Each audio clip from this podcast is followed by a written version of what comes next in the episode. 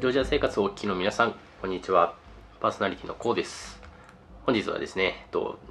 ージアのガイド、コーディネーター、ゾノさんにイースターの話をね、お伺いしていきたいと思います。日本ではあんまメジャーじゃないイースターなんですけれども、ジョージアでの役割は、まあ、いかがなものかっていうところだったりするのですが、そもそも、すいません、イースターって何ですか？僕はあんま知らなくて。イースターは、日本語にすると復活祭とかって言われますよね。で、カトリック教会とジョージアが入ってる正教会で日付が違うんですけれども、まあジョージアの正教だと復活大祭って「大」っていう字が祭りの範囲に入って、復活大祭っていうふうに言うのが正式な正教での言葉なんですけど、キリストが史実としてその貼り付けにされて処刑されるわけじゃないですか。でそれが金曜日によく13日の金曜日っていうのはそういう意味なんですね。金曜日だったんですね。で亡くなるというか殺されたんだけれども、日曜日に復活するっていうのがそれを毎年祝うのが復活祭ですね。だから金曜の夜にキリストが柔軟というか殺されるっていうところから同日にかけて金土日と、その後続く祝祭なんですよね。で正教では別格扱いで一番大事なキリスト教の祭日というか儀式というか、キリスト教において年間で一番大事なものですね。クリスマスとかそういうのよりも大事なものっていう。じゃあもう1年で一番というかダントツで、はいはい。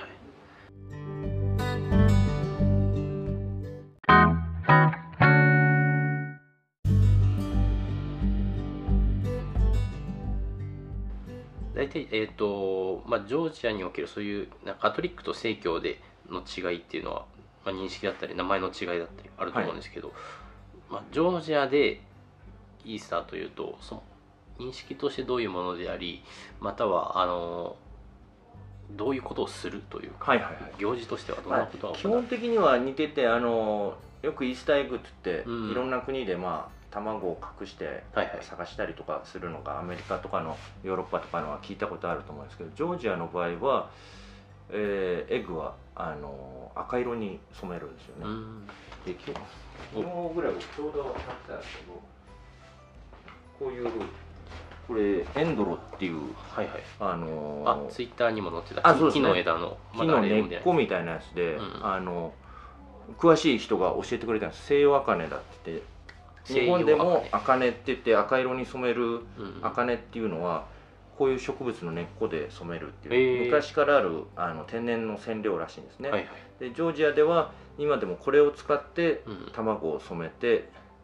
用意しておく。で卵っていうのはやっぱり生物が生まれるののすごくアイコンとして象徴的なので、卵はジョージアでも赤く染めたものをいっぱい用意して、イースターを祝う時には欠かせないお供え物ですよね。他にもなんかね、これも今日買ってきたんですけど50手取りでしたけど、これもこれも一緒に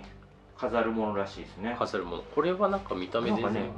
こういうのがねあって、あと榊みたいな木の葉っぱも、木の枝に葉っぱ緑が青々茂ったのを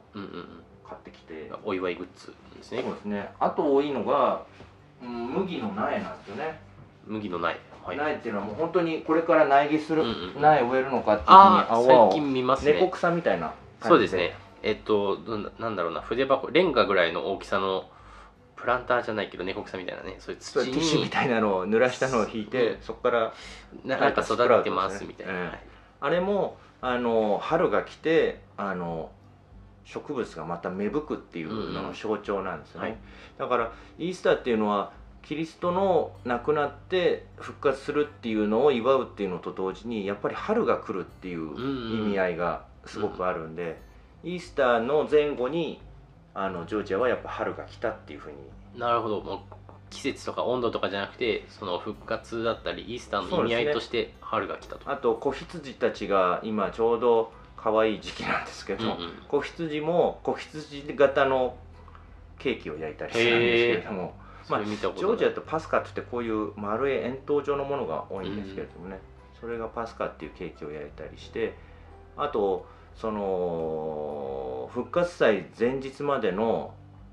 1ヶ月弱なんですかね、それくらいの期間は食事制限が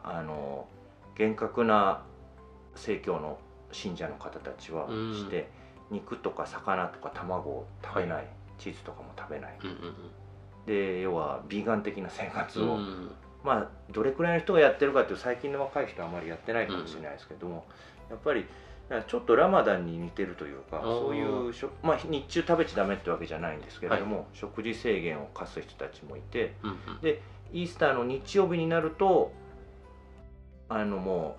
それが復活した日なんで、もうごちそうを各家庭で用意して、うん、みんなで腹いっぱい食べると、はい、なるほど。で、まあ、1ヶ月肉食ってなかったらやっぱり肉は嬉しいですよね、うんうん、だからも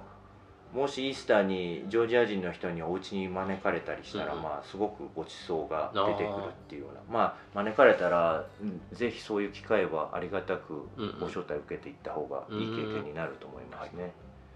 で月曜日に、次の日ですよね、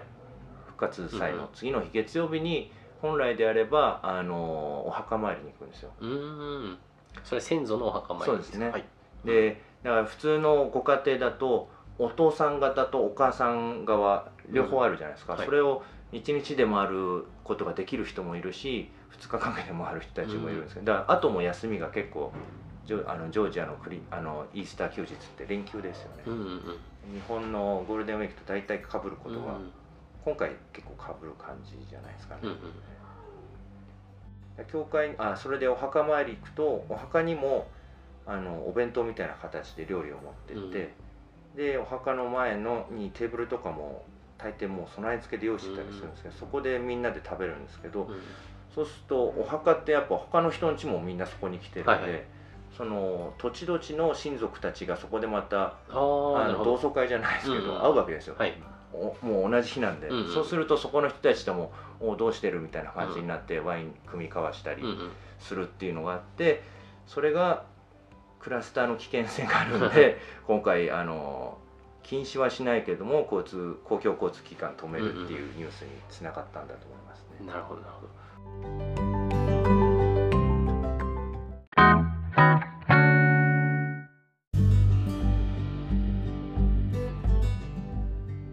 はい、じゃあ今回これにつながったというこれについてなんですけど、4月9日に政府から発表で、イースターの、5月4日から11日イースター後ですかね、はい、イースター後にあたる、およそ1週間を、何かしらの措置を取るという発表がありましたね。なんか集会の禁止だったり、はい、それなんか昨年イースターを機に結構コロナの感染者数が増えたっていう背景もあって、結構政府も気遣ってるポイントなんですかね。多分去年は教会行くなって言ったんですよね。で教会がその政府発表に対して真っ向から反対して「いいから来い」っつって「破れ」って「教会止まれ」っつって言ってたんですよね。であれは多分政治的な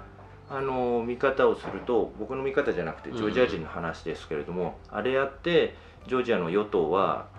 キリスト正教会から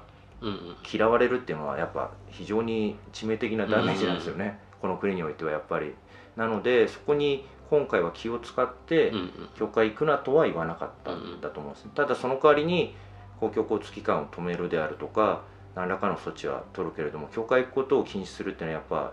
ちょっと去年はやりすぎたと思ってるんじゃないですかね。確かに確かに、あれはすごい判断だなって思いましたね。これだけ正教会の人の割合が多い人国で、その教会に行くなっていうおこうにアナウンスするのでは、去年はその COVID がどれくらいやばいかっていうのが本当に未知だったので、あの時点でもああいう判断も良かったかもしれないですけどね、両極に分かれてますよね。そりゃそうだろうっていう人もいるし、なんか分からないからこそすごいやばいものだと思ってる人はそりゃそうだと思うし、分からないこそそうでもないだろうっていう人は全然イースターの方が100倍大事だろうっていうし、両極端に言われたような空気感ありましたね。はい、まあ、今年はそんな感じで公共交通機関の規制ということで、公共交通機関って地下鉄とマルシュルとかバス、マルシュルとかはどうなるんですか、乗り合いバスは。いや、止めるんじゃないですか。まあ、あれもなんか牛耳ってるとこありますもんね。まあ、要はその教会に行くことと、あとお墓参り行くことを、それを禁止するとは言えないんで、それにアクセス手段を断つっていう間接的な方法じゃないですかね。まあみんな車持ってますけどね、結構車社会だし。はい、まあお店とかも閉店になるんじゃないかとか言われてたけど、なんかそれは微妙になさそうな気はしますね。はい、ありがとうございました。そんな、日本は今ゴールデンウィーク中ですかね。そんな中の、ジョージアのイースターの最中なので、イースターのお話をお伺いしました。僕も知らないことばかりでとても役に立ちました。ゾノさん、今日ありがとうございます。ありがとうございました。まあ YouTube 版ではですね、本日収録しているゾノさん宅現地のお家が覗けたりとかしますので、ぜひ YouTube 版の方も、チェックしてみてください。音声版では未公開のアフタートークも掲載してますので、ぜひぜひチャンネル登録の方よろしくお願いします。また、毎週月曜日には、ジョージア生活のノートの方でですね、1週間の配信スケジュールの方を載せていますので、そちらも合わせてご確認ください。はい、それでは本日はガイドコーディネーターのゾノさんからイースターのお話でした。ありがとうございました。ありがとうございました。またよろしくお願いします。また来週。